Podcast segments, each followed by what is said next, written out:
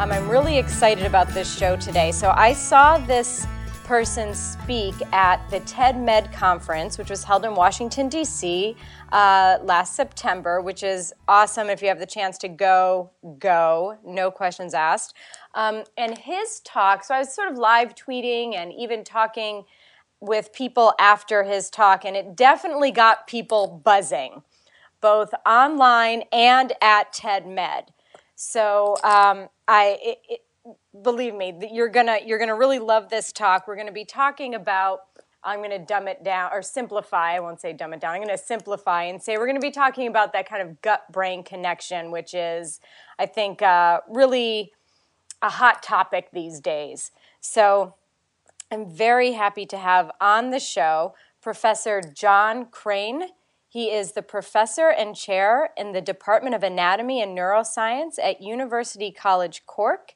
He received his BSc and PhD from the University from the National University of Ireland in Galway. He was a visiting fellow at the Department of Psychiatry at the University of Melbourne in Australia, which was followed by postdoctoral fellowships at the University of Pennsylvania in Philadelphia and Scripps Research Institute in La Jolla, California.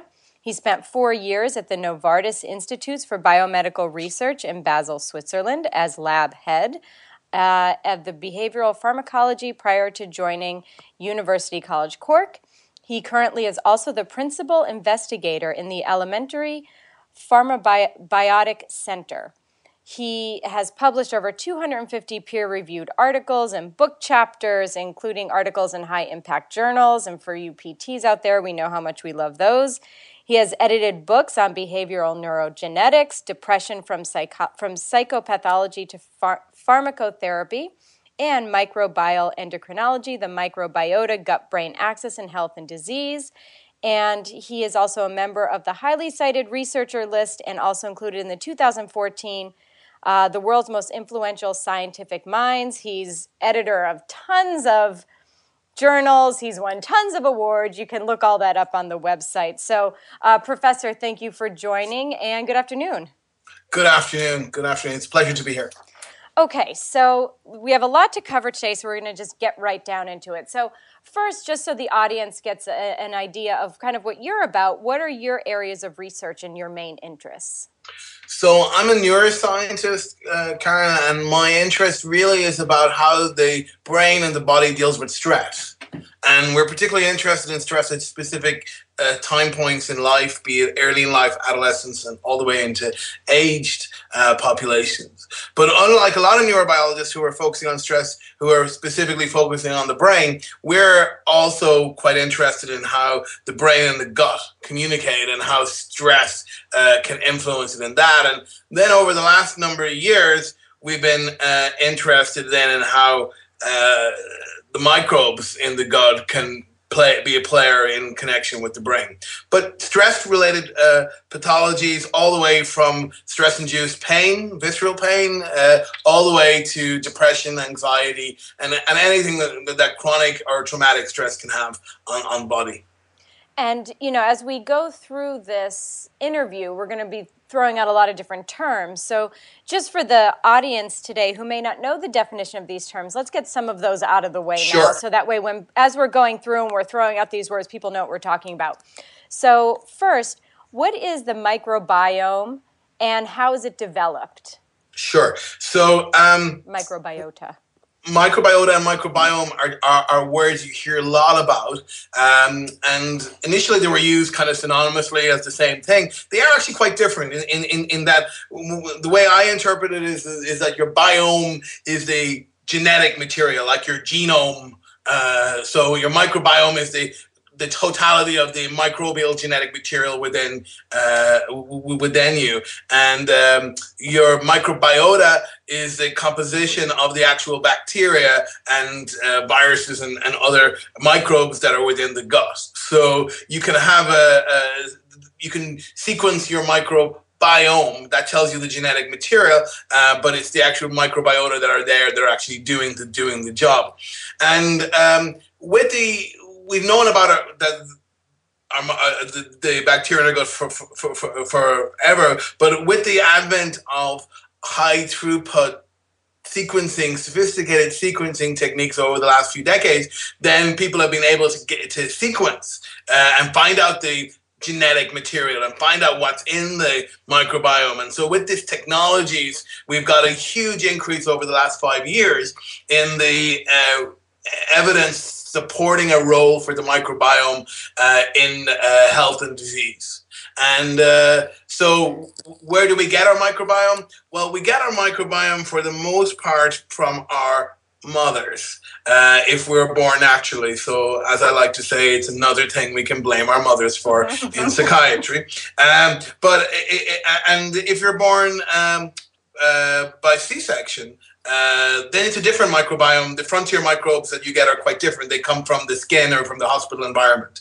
And it, these frontier bacteria are very crucial during early life uh, in laying down the the, the, the, the actual uh, path uh, of microbial growth. And then uh, over the first two years of life then uh, there is a, um, uh, a lot of a development of the diversity of the microbiome. And by about two then it's more or less steady state in it. So um, we are we are heavily microbial in terms of so we have a, a, at least uh, uh, 10 times more microbial cells than we have um, uh, human cells and about 100 times more genes uh, are in our microbiome than in our genome yet we focus all of our efforts on st- looking at what genes are involved in be it pain or arthritis or whatever. But uh, it actually, why don't we look at what's there in much more uh, plenty? And um, humans have never, not humans, but mammals, and we have evolved always uh, in the presence of microbes. Microbes were there first in evolution. So every cell in the body has evolved uh, to war- operate in a mutualistic way in, in the context of um, uh, having uh, a microbial population in its environments or in accessory organs or nearby. Uh, so it's, it's, it's worth always just stepping back and thinking about. Uh, we, we get very uh, focused on, on eukaryotic mechanisms, but it's also worth thinking about you know that everything you know has emerged from bacteria, and uh, that's something that, that that we're quite intrigued by. And so the mic- if the microbiome is pretty much set, let's say after two years, is is then the microbiota? Is that something that can change with us as we age, or is that about the same? No, it's, the, the, the, it's the same. It's just that the microbiome is the genetic material that's driving mm-hmm. the expression of the actual microbiome, uh, microbiota, uh, and the microbiota then will uh, secrete different metabolites and, and have different uh, functions. And it's thought that it's relatively stable if your environment is kept stable. However, mm-hmm. if you travel to Asia and eat a lot of hot food or become vegetarian or do different things, you, you, your microbiota will change. And it changes, like diet is the biggest driver of change in the microbiota. For sure, age will change it. Uh, a study done by my colleagues here in Cork looked at the microbiota composition of elderly people recently, and they show that there was a real lack of diversity uh, as people age, and that this goes influenced extremely uh, much by the diet and that if you went into a nursing home or nursing or assisted living scenario, your diet became a lot less uh, uh, diverse and your microbiota became a lot less diverse and your health became a lot less uh, your health outcomes became uh, uh, uh, a, a, lot more restricted. So frailty and cognitive and immune function and all that. And that's just one example in one population but that's the same in any of the populations. It's just that we're more vulnerable as we age in terms of keeping a, a, a healthy microbiome Okay, yeah, that that's really that makes a lot of sense. Okay, another definition that we might another word we might be throwing out here is flora. So okay. What is flora and what is flora is a word we don't use. It's a bad word. Yeah. It's a it's a it's a layperson's word for the microbiota. Okay. And in science nowadays, uh, my microbiology colleagues get very upset if I use it because I might use it the odd time. So flora is about flowers and it's about what happens in meadows and uh, it's uh, not what happens within. We don't have uh, flowers growing within our uh, gut, but it's no. It's you're right. It's widely used term. Yeah. You, know, especially in, in nutrition uh, um, uh, and supplements and stuff like that. You know, keep your exactly. flora happy. Uh, but really, it's uh, it, what we're t- what we mean is our microbiota. Okay, yeah, because you hear that term a lot. You hear it in, I think, uh, advertising and, sure. and things like that. And we'll talk about that sort of stuff a little bit yeah, later. Yeah, but absolutely. But but it's it's it's not really a good term uh, to use uh, from a scientific point of view, or mm-hmm. from. and I think moving forward, you're going to hear less and less of it mm-hmm. Uh, because it's just a word from uh, when people didn't know when when they couldn't sequence what was in there and they didn't know what was in the gut. It was a kind of catch-all phrase. Catch-all. You know. Okay. Got it. Got it. All right, good to know. Okay, so you know uh, your TED talk and, and a couple of other the lectures that I've listened uh, online that you have done and your research. You know, you're talking about that gut brain connection. So how do they communicate with each other? What is their what is the pathways that are used? That's a that's a fabulous question, Karen. I mean, we're really only starting to figure this out. And it's one of the big unknowns in the field is, is how this could be. Uh, what are the, the routes of communication? We do know some, and uh, and I suppose the important thing to, to realize is that uh, different bacteria will have different routes of communication, and, and that's also important too. Um, let me list some. So we have a, a very important nerve pathway between our peripheral organs and the brain called the vagus nerve, and um, that is it has called it sends sensory signals to the brain and lets it know you know everything from breathing to cardiovascular function to digestion.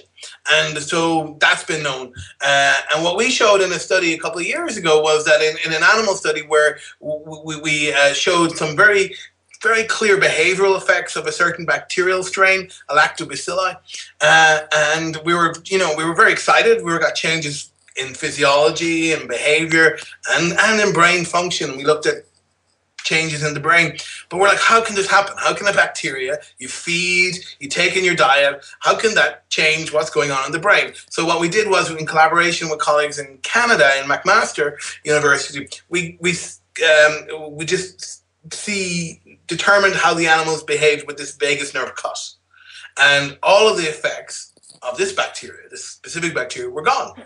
So this tells us that the vagus nerve is very important for uh, mediating uh, uh, su- such uh, effects, and and that's you know that that's one pathway for that bacteria. But that may not be the case for every bacteria. Indeed, some other uh, people we know in Canada have done similar studies with a different bacteria, bifidobacteria, and they found that it still worked in animals with the with the vagus uh, cut. Mm. So it, you know it'll vary from species to species and from w- what's going on, but it really gave us a really nice insight into that. Okay, the vagus is important, but there's still a big black hole in our knowledge how does a bacteria in the lumen of the gut mm-hmm. signal to the vagus, which is impinging, you know, so we still have to figure that bit out. And, and I'm still perplexed. But it probably involves what we call our second brain, which is the enteric nervous system. And it's important to realize that we have more neurons in our gut than we have in our spinal cord. And uh, so the vagus, uh, uh, the, the, enteric nervous system is able to, to, to, impinge on vagal function, and the enteric nervous system is able to be uh, activated if there's a leaky gut. Mm. And so a lot of the t- one, the other avenue that people are very much exploring is this concept of a, a, breakdown barrier function in the gut, and that the gut becomes more leaky, allowing certain bacteria or bacterial products to infiltrate and activate the immune system as well as activate the enteric nervous system. So the immune system is a clear other inflammatory pathways that all PTs will be, you know, very much aware of, and a lot of, you know, uh, uh, inflammation plays a role in lots of different uh, uh pain uh, uh, syndromes, etc. So, but but that's another way that that that it can signal to to to, to the brain.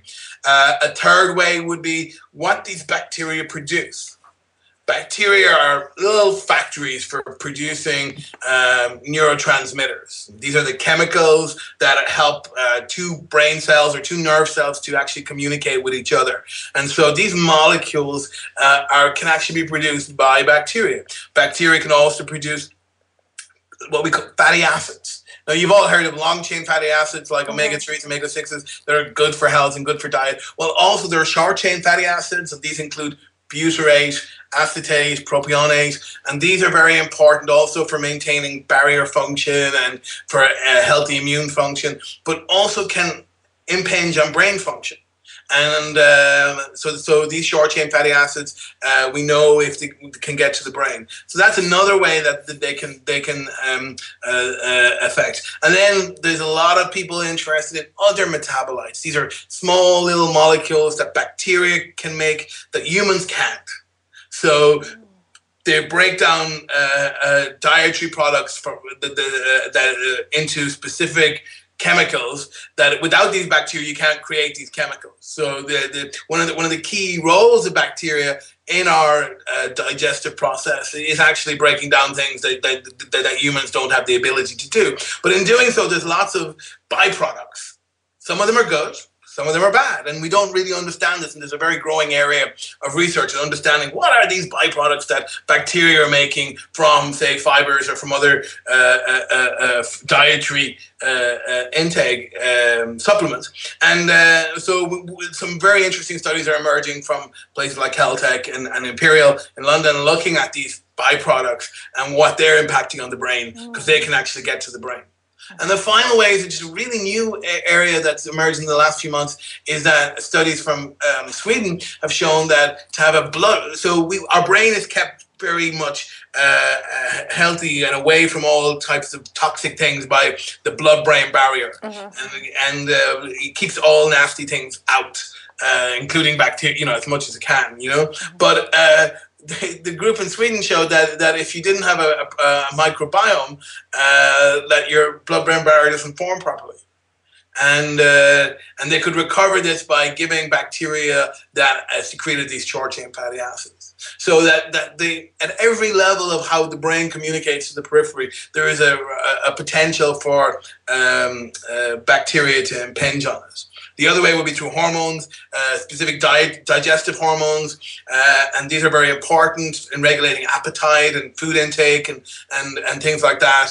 Uh, and we now know that bacteria can influence the secretion of these uh, into the periphery. So they're just some of the mechanisms, mm-hmm. and uh, you know, uh, lots of unknowns you know, do we do the bacteria have to be always alive? Uh, do they have to produce something? Can they activate the immune system through through a different way? You know, what what are the what are the different uh, mechanisms? So you know, I, am I'm, um, I'm quite uh, uh, enthusiastic that in the next years the focus will be really in trying to tease apart what are these mechanisms? And mm. and that it, it mightn't be such an out there concept that our brains are actually uh, under the influence of what's going on in our, in our gut. And it kind of has been up until very recently. And when you're talking about you know it seems like there's obviously a lot of different pathways a lot of unknowns. Um, and, and, in talking something that really kind of caught my ear was sort of that it, inflammatory state. And so you know does does the gut bacteria uh, interact with glial cells?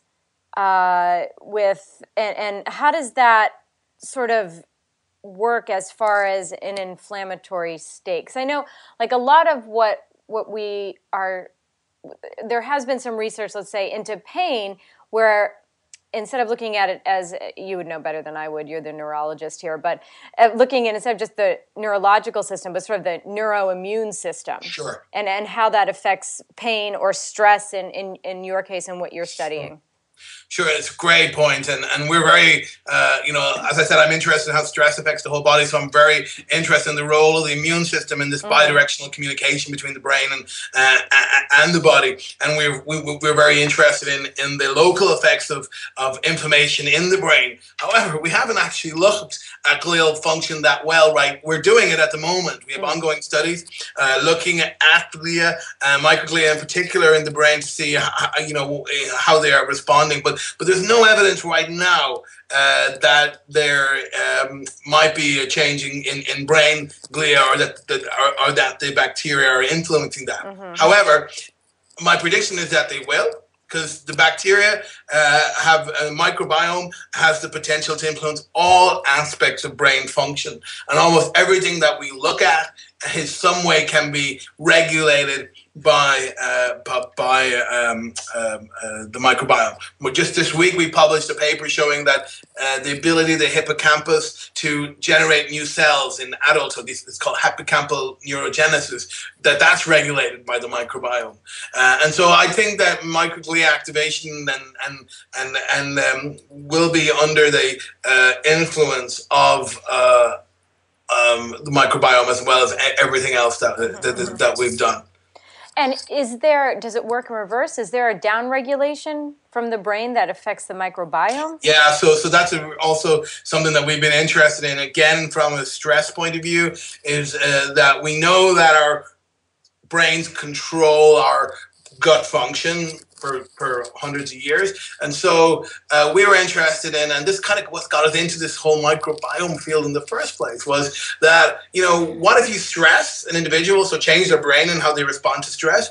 Does that change their microbiome? And uh, we did an early life stress. Uh, and we found that in, in, in rats, and we found that their microbiome was different. And other people have done the same and so that, that, that basically you can affect your microbiome but, by stress and so that it is bidirectional. And, um, and, and, and this is quite provocative in terms of understanding long-term consequences of exposure to stressors uh, of, of, of different types as well. And what's an example of like an early life stress? Are you talking early life newborn early life you know, what, give give an so example I, of what that I, will talk to you about two. Um, okay. Uh, one is, is, is what we do in, in, in, our animal studies is we just separate pups from their moms for a few hours every day during a critical period of, uh, uh in, in early life from postnatal day 2 to 12. So that for, for, for, for rodents is actually quite stressful. And it's not just that that's stressful, it's, it's also how the mom is reacting when they're put back. Uh, and, and it's also the mom gets quite stressed and dealing with dealing with this is is, is, is important. In in in in humans, people have studied this uh, and looked at say chronic um, abdominal pain in, in adulthood and looked at whether they so whether there was an incidence of early life trauma, so which is like a loss of a parent, um, some form of abuse, a traumatic incident of something, and and they've shown that if that occurs, there is a much greater incidence of, for example, irritable bowel syndrome mm. uh, in adulthood, and so that's kind of what we're modeling in some ways. So some of these some of these traumas are are, are, are, are quite. People have also looked at like, like in other cultures, such as in China, as they you know they left behind children and other forms of separation, and, and seeing long term effects uh, into uh, uh, adulthood. Uh, but anything that impacts any homeostasis will be there. Another experiment that we, that we were trying to do was trying to tease apart, well, is it the microbiome changes in early life that are driving some of these long-term changes? And so what we did was we, we looked at uh, early life exposure to antibiotics. And we were just interested to see what happens if you, in animals we're given antibiotics and what happened to them when they were in uh, older. And the good news for parents like myself um, is that you know we, we have to give kids antibiotics. It's part of the you know normal uh, to keep them well and uh, keep all, all, all, their nasty things uh, in, in action. But we found very little change in immune function, or um, we, we looked at uh, uh, anxiety. Um, cognitive function, all of that. But what we did find, and what we found in, in two different types of cocktails of antibiotics, was in adulthood, these animals were much more sensitive to pain, to visceral pain. So it's telling us that something happened in the wiring of pain pathways uh, early in life by disturbing the microbiome uh, that that gave rise to long-term uh, uh, hypersensitivity to pain. And so it will be this. It'll be interesting to see if this this is animal studies we just published this year, whether that will play out in the human uh, mm-hmm. situation. There's no evidence really yet. There's some evidence maybe with with um, inflammatory bowel disease, but, but really there's nothing you know like that. The only good evidence that there is out there is in the context of obesity, and this is from the work of Marty Blaser and colleagues at NYU, which has shown that low levels of antibiotic exposure early in life will lead to a, an obese phenotype uh, later on, and and and uh, so that that might have um, important implications for the food chain because a lot of uh, antibiotic use gets into the food chain uh, in the US, not in not in uh, in, mm-hmm. in, in, our in in European uh, colleague, uh, places. So, but what it's telling us is, is, is, is, and that might be interesting to your listeners, is that you know pain pathways are susceptible uh, to microbiota changes mm-hmm. early in life. Mm-hmm. And you know, a lot of uh, you know, sometimes people will say, well, a lot of these experiments and and uh, have been done on animals. Sure. And so, can you explain why it, it's really difficult to do some of these experiments on human beings? Just so, because yeah. you know, everybody. No, no, no, no, no. It's and it's it's it's, it's we, we rely on animal models to give us some proof of principle, uh, and they're crucial to be able to see, uh, you know, is there a, a means forward in terms of what we're doing. So one of the things we can do in animals is we can work with a germ-free animal. That's an animal that has never been exposed to bacteria at all. So we can ask a very clear question Is the microbiota involved in that process or not? Is it involved in, you know, uh, rheumatoid? Is it involved in in in in, in um, uh, back pain? Is it involved in whatever you're interested in in relation in an animal situation? You can answer that yes or no. You cannot do that in humans because there's no human without a, a microbiome with maybe the exception of the boy in the bubble. Right. But uh, uh, other than that, so so we can do a lot of powerful uh, uh, interrogative questions in animals that we can't do in humans. But what's really great now is that there's been a, a real upsurge in the number of human studies coming forward because you know the, um, it takes a lot of effort to recruit and get people involved mm-hmm. and fund and uh, you know uh, pharmaceutical companies are not that interested uh, because these are dietary supplements generally that people are using as interventions.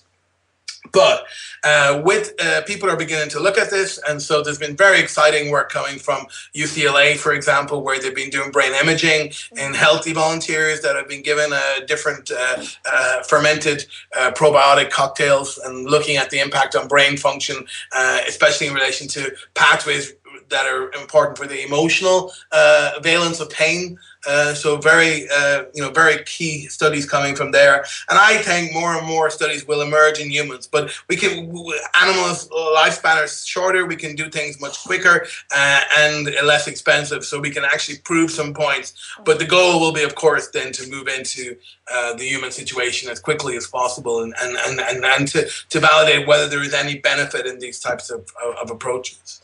Yeah, and I would imagine too, in some of the like early life stressors and things like that, there's got to be some ethical implications. I, I, using, I mean, you can't there, do that to. There, there really is. It, yeah. It's a, most of the early life stress um, uh, studies in humans are done in a retrospective uh, mm-hmm. nature. Uh, and, but but even them are becoming more powerful now because mm-hmm. people are beginning to follow up long cohorts of you know um, from the Romanian orphanages. Um, people have uh, uh, uh, the the, the Chinese left behind children. Various other prospective studies in, in, in Ireland. We have one growing up in Ireland. There's one growing up in Britain. There's growing up in Singapore. So people are beginning to, you know, follow along.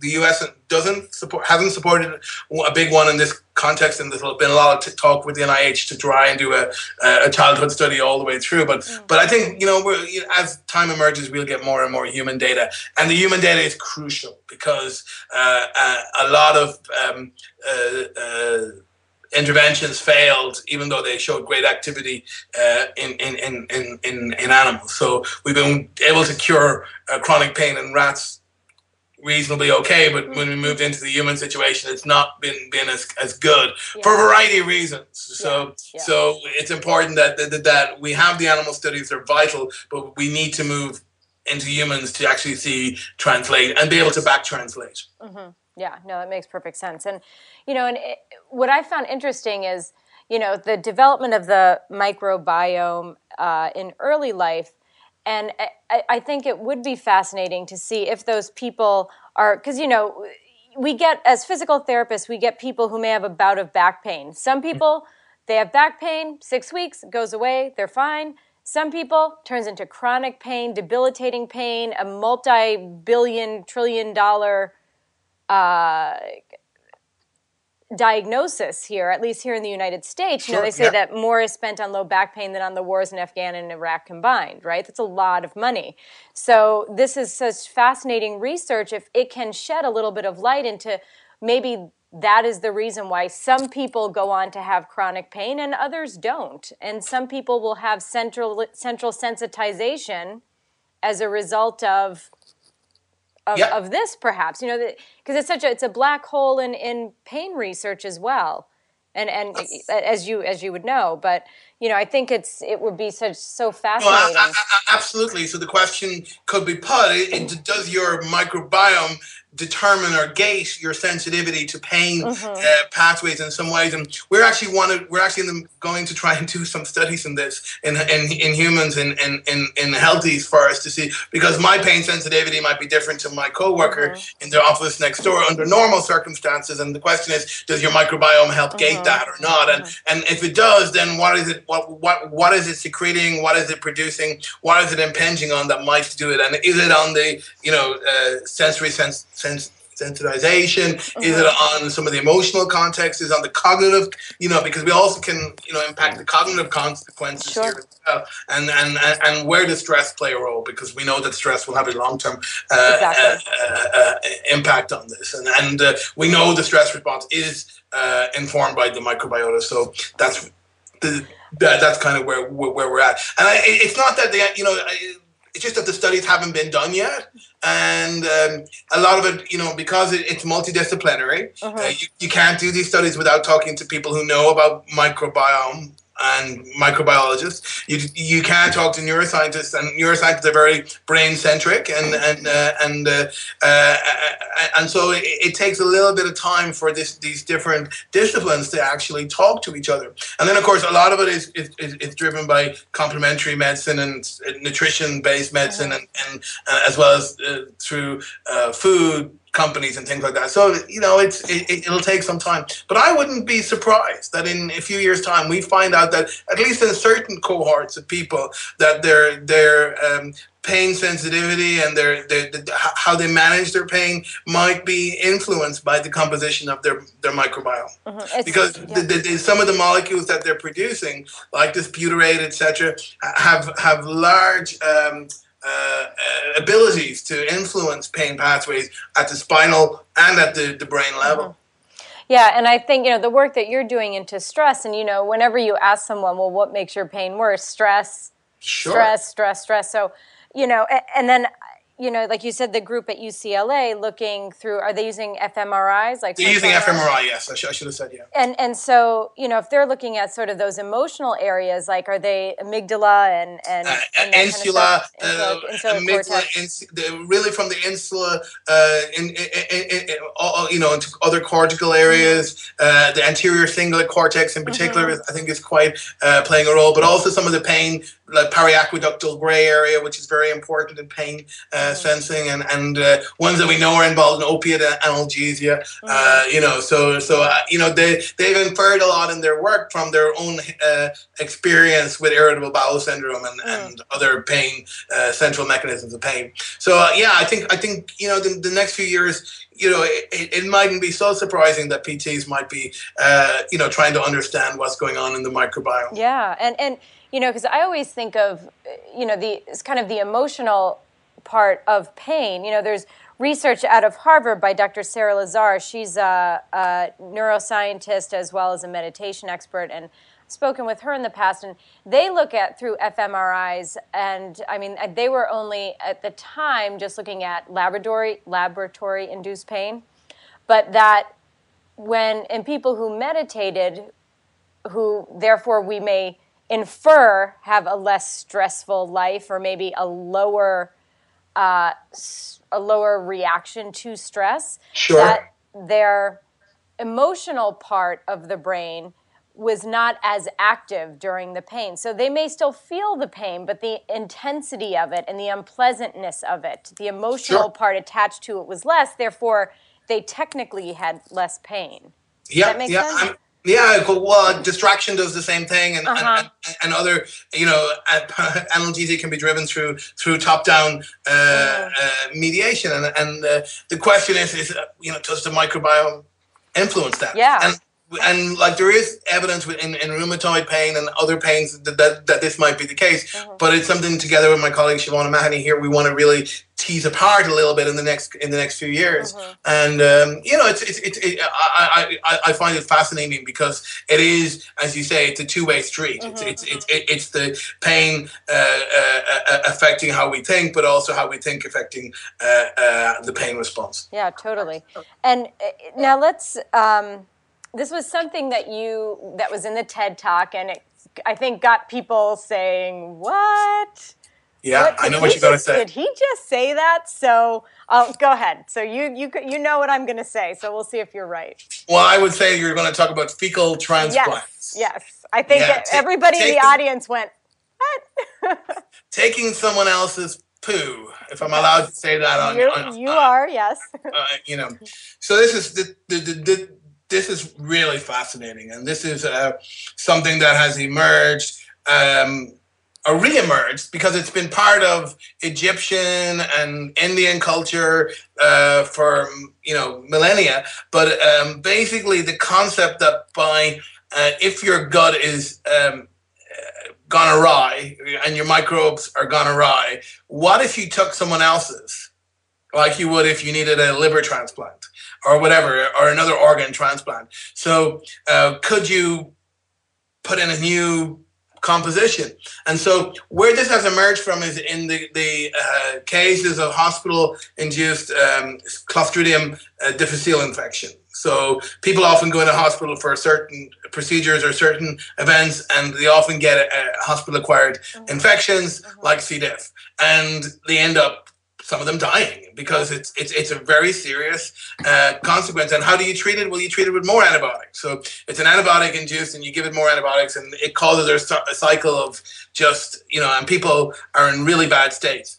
And what they realized in, in a study that was published early in 2013 in the New England Journal of Medicine that, that if they these patients were given uh, a fecal transplant, uh, they were not just some of them better, but 90 something percent of them got better they had to stop the trial. It was so, um, you know, so positive. And this, you know, this in medicine is so rare. Yeah. So if you have C. difficile, you will, you know, want to have a fecal transplant. And so now in all major um, infection and gastroenterology centers worldwide, they are now beginning to do these fecal transplants, uh, usually from a close relative or someone who lives in the same environment because you want to make sure they're coming from a good uh, bacteria, you know, and, and that that there will be a good match in terms of that will, will it will stay. So that's that's where the fecal transplant is emerging. But because it's so successful, people are beginning to look at it in other areas of medicine.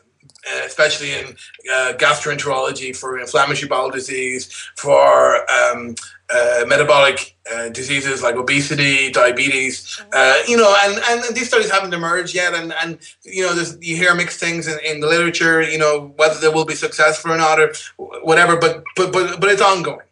And so I, I was asking, well, what about in brain health? And, you know, is this a strategy uh, that, that could be used? And have we any evidence? And the answer is we have no evidence.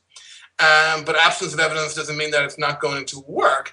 And there's a very neat mouse study that um, the guys at McMaster, uh, Steve Collins and, and Premek Bercik did a, a, a, a couple of years ago, where they took two strains of mice that had different microbiota. One was a stressed mouse, and the other was a, a, a really normal, whatever normal is in a mouse. And uh, they looked, they did this fecal transplant. And uh, in doing so, then they were able to basically turn the stressed mouse into a normal mouse and turn the normal mouse into a stressed animal uh, or more anxious. And they looked at anxiety. So this tells us that at least in a mouse, by doing a, a, a, a fecal transplant, you can actually change the behavior of an animal robustly and bidirectionally. Fascinating. Yeah. It also means that we have to keep an eye out if you ever did need to get a fecal transplant, and, uh, uh, that who you're getting, who your donor is, and that they're not a bit crazy because Right. they might actually transplant some of that behavior uh, to you. Uh, another study this year came out uh, in um, uh, again an animal study from from, from um, uh, New Orleans, where uh, uh, from Hans Ruedi Berthoud's group, who, who showed that if they took the uh, um, fecal uh, material from an obese animal and gave it to a normal mouse, that it, it, it adopted all of the behaviors uh, anxiety and all that, that that the obese animal had without changing. It didn't have to become obese. It just it was able to its behavior was able to shift, mm-hmm. and so we're beginning. To, you know, it's beginning to open up as a as a as a viable option. But it has the yuck factor. You know, yeah. would you take poo? And like you know, and people always wonder how do they get the poo to where it wants to go? And there are only two routes that can go, and people do both routes. And so that's um, uh, uh, uh, how it's done. But now the companies are emerging that are doing two things. One is to create an artificial stool uh, that will be uh, able to be used in such things, and the second is to put it into a nice capsule that you can actually take, and it could be you know whatever. It could be your vitamin pill for the day or whatever but uh, you know and so uh, these are some of the developments that people are doing. Who knew your poop had so much power huh? It's the power of poop. Who knew? Okay um, I thought that was fascinating, and and at TED Med, you know, a different. You saw people's eyes just sort of went very yeah. very wide at that, which I don't know if you saw it because you were on stage. No, I haven't seen it yet, so but, I don't know. But when you were in the audience, you're looking around, everyone's like kind of lean forward a little bit in their seats, like, what did he just say? um, okay, so uh, we sort of referenced this earlier, but um, in in talking about probiotics that are sold over the counter. Sure. So what what exactly is going on there? Um, and this may be a question I don't know if it's within your wheelhouse, but sure. what what exactly are they doing for the body? Is it is it good? Is it bad? Or is it neutral? Okay, so for the most part, the simple answer is we don't know mm-hmm. because no one's tested it and this is my big beef my big problem is that you know you can you can say this is so in Europe we can't use the word probiotic anymore. The, the regulators have have have uh, have uh, uh, basically probiotic infers a health benefit. And so in the European regulators require that you show this health benefit. So uh, before you can say it has health benefits, and so most of the, the the, the material that is on the market does not show has not been tried uh, or tested for any health benefits. Um, so we're quite interested in, in, in, for example, what what my colleague Ted Dinan has termed uh, psychobiotics, which is a probiotic that will impact on mental health or on, on brain health. And um, and what we find is that in at least even in our animal studies, most uh, uh, bacteria will not have any psychobiotic potential. They won't do anything positive. Um, and that makes me think that most things in the supermarket shelves won't do anything uh, if they survive the gut like whether they've even been tested, whether they even get to you know your, your colon in the first place, mm-hmm. uh, because it's quite a nasty environment that they have to get through, and uh, so those you know, so my my instinct is that most of them are probably not doing any harm. Um, they're probably benign. Uh, some of them might be doing good, but I'd like to see people test this, you yeah, know? Yeah, yeah, and uh, it's like saying you go to a pharmacy and uh, you know most of the drugs there do stuff but you know they may not take a a um, Lipitor if you have a headache. You know it may not be the right thing to do and but they're both drugs. You know they just differ in their chemical makeup. Mm-hmm. and uh, you know if you have a headache taking Lipitor mightn't be a bad thing. It might, mightn't cause any harm but it mightn't do you any good and it might you know. And i think that's the way i'm thinking about probiotics. It's, it's a catch-all phrase but it's actually we're talking about different bacterial species that have different uh, components and work in a different manner, and we need to think about them and figure it out. And then the companies need to invest money in actually figuring out what's going on. Um, so, uh, and a lot of these uh, yogurts and things are very high in sugar, and so you the harm is maybe not coming from the bacteria, but you know, they could also be coming from other other components of it. So I, you know, and especially in, in, you know, it's something that we need to study more and more in, in different stages in life, be it early in life or uh, as we age, to see what you know what bacteria we could actually you know re- put in, replace, and and, and and and take. And so people often ask me, do I take you know uh, bacteria uh, from the supermarket or whatever, and, and I don't because I have no evidence that it would work. Just like if I had a headache, I wouldn't just take something that, without having it proven and uh, you know safe to, uh, to, to, to, take in that regard. Mm-hmm. I think most of them are safe and benign. Yeah, and, and couldn't be a good placebo. Yeah, yeah, sure, sure, absolutely. absolutely. Placebo effect is very strong. Uh, especially in pain. Absolutely. Um, okay, so kind of wrapping things up, um, do you see, and, and do you and your group or your lab uh, see a future in sort of the therapeutic value of gut bacteria in the treatment of depression, anxiety, stress, some of the, the things you guys are looking at? Absolutely. I, am I'm, I'm very, very um, buoyed by the concept that we might be able to develop specific precision bacteria that have proven benefit uh, in influencing brain health in a positive way uh, that will have uh, uh positive psychobiotic uh, potential that that I'm really really you know uh, uh, enthusiastic about. But just like you know for other aspects of depression, anxiety, stress, we need to do the studies in, in, in, in humans in a way with the same rigor we would with a pharmaceutical, mm-hmm. and we need to you know. And often I think it, these could be add-ons to other uh, interventions, be it as a supplement to a, a um, antidepressant or to an exercise regime or mindfulness or or, or whatever you want to, you know what I mean? I, I you know, the, the, I think they'll they'll merge into being part of a repertoire. And uh, I, I think you know dietary, the gut, you know, the ability to modulate mood and things by diet is very powerful. And uh, so I think you know we're beginning to see that in all aspects of uh, uh, uh of neuroscience in, in general. Yeah, and and uh, before we go, there's a question that I forgot to ask before. It just came to my mind.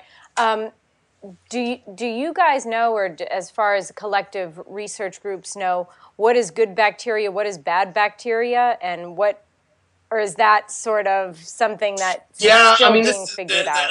You know, uh, it's all about it's all about it's all about context and environment, and, mm-hmm. and certain bacteria are, that we would think you know from high school or whatever that are, are, are, bad bacteria can actually be positive bacteria. E. coli is an example, and whatever mm-hmm. else. So it's a, it's a way we don't like to differentiate because it all depends on how you know uh, put it in the right environment. It could be a good bacteria or a bad bacteria, uh, you know, and, and, cause an infection. So mm-hmm. the, the, it's not what we generally like to to to, to, work on. Um, it's basically the, the collective functional uh, activity of the the bacteria that, that, that's important and what they're doing. Um, so, like we often think of lactobacilli and bifidobacteria as good bacteria, mm-hmm. uh, and, and, in general, they're very important early on in life for, for, for driving uh, uh, the initial uh, immune response, etc. But but like you know, it's probably too simplistic of a of a way that, that, we all do it. I'm not criticizing, but I'm just saying it, it's a way we fall into it, and, and, I think it's all about environment and context of where the bacteria is and what's in this neighborhood, and you know everything else. And so um, we shouldn't uh, be prejudicing uh, bacteria. Uh, early on, they, they all have the potential to be uh, positive and and negative. Yeah, and it's just something because again, that's one of those I guess it's sort of debunking kind of the because that's just what's in your face all the time. Yeah. You know, so for people out there, if patients ask, like, oh, I saw this commercial, it says it gets rid of my bad bacteria, or this is for my good bacteria. And, you know, sometimes it's it is. It's it's simplifying down to the point where it's no longer valid. Yes. Yes. Right? Uh, and uh, I think that's where marketing takes over. Yes, exactly, exactly. Okay, um, so we're just about running out of time, but I just wanted to give you, I just wanted to ask you if there are, you know, some key points of, of your research that you would like people to really take away. What would those key points be? I suppose is the concept that the microbes and the bacteria in your gut can influence your brain and, and, and, and your spinal cord and, and can influence all aspects of health and to not forget about them. Uh, what uh, our bacteria are very crucial, especially early in life, and so be very be very good to your bacteria early in life. Avoid antibiotics as much as you can. Uh-huh. Uh, avoid uh, uh, uh, diets that will that, that, that will be have negative impact on, on, the bacteria, and keep your bacteria as diverse as possible, and and and and, and that will be very important. I think that they're the key points that, that I really want to make is, is in terms of mental health from what we know today. But we're only at the beginning. It's the tip of the iceberg about what we know about bacteria and stress modulation, mental health, pain sensitivity, all of these things uh, uh, we're going to know more and more about as, uh, uh, uh, as time goes on. The same with exercise and other things that will be relevant to PTs. You know, we know that they are modulated by the bacteria, but but but in terms of what what way? And so uh, and obesity, of course. So, so uh, it's hoped that in, in, in the next few um, years that the hypothesis that we have about psychobiotics will be able to mature into human studies, that clinical trials can be done with rigor, and that we will be able to determine which bacteria and why and what are the routes that it's doing it uh, mm-hmm. will uh, have a positive benefit in certain patient populations. Great. And, you know, just for all you listeners, um, uh, you are on Twitter, you're active on Twitter. So if you want to tell people your Twitter handle, if they want to get in touch with you or they want to tweet at you or they have questions, yeah. sorry, but. yeah, no, no, worries. I'm on Twitter at, at, at JFCryan. J F C R Y A N. Yes. Uh, so that's my, my, my Twitter handle. I, uh, I, I can be found there sometimes, uh, yes. finding out lots of things about microbiome, stress, etc. Yes. Well, thank you so much for for coming on, and this was great. And I probably have like fifty other questions, but you know. I, I, can't keep you for I can't keep you all day. No, so no. thank you so much for coming on. I really appreciate it. And everyone out there, thank you for listening. We'll see you next week and have a great week. Stay healthy, wealthy, and smart.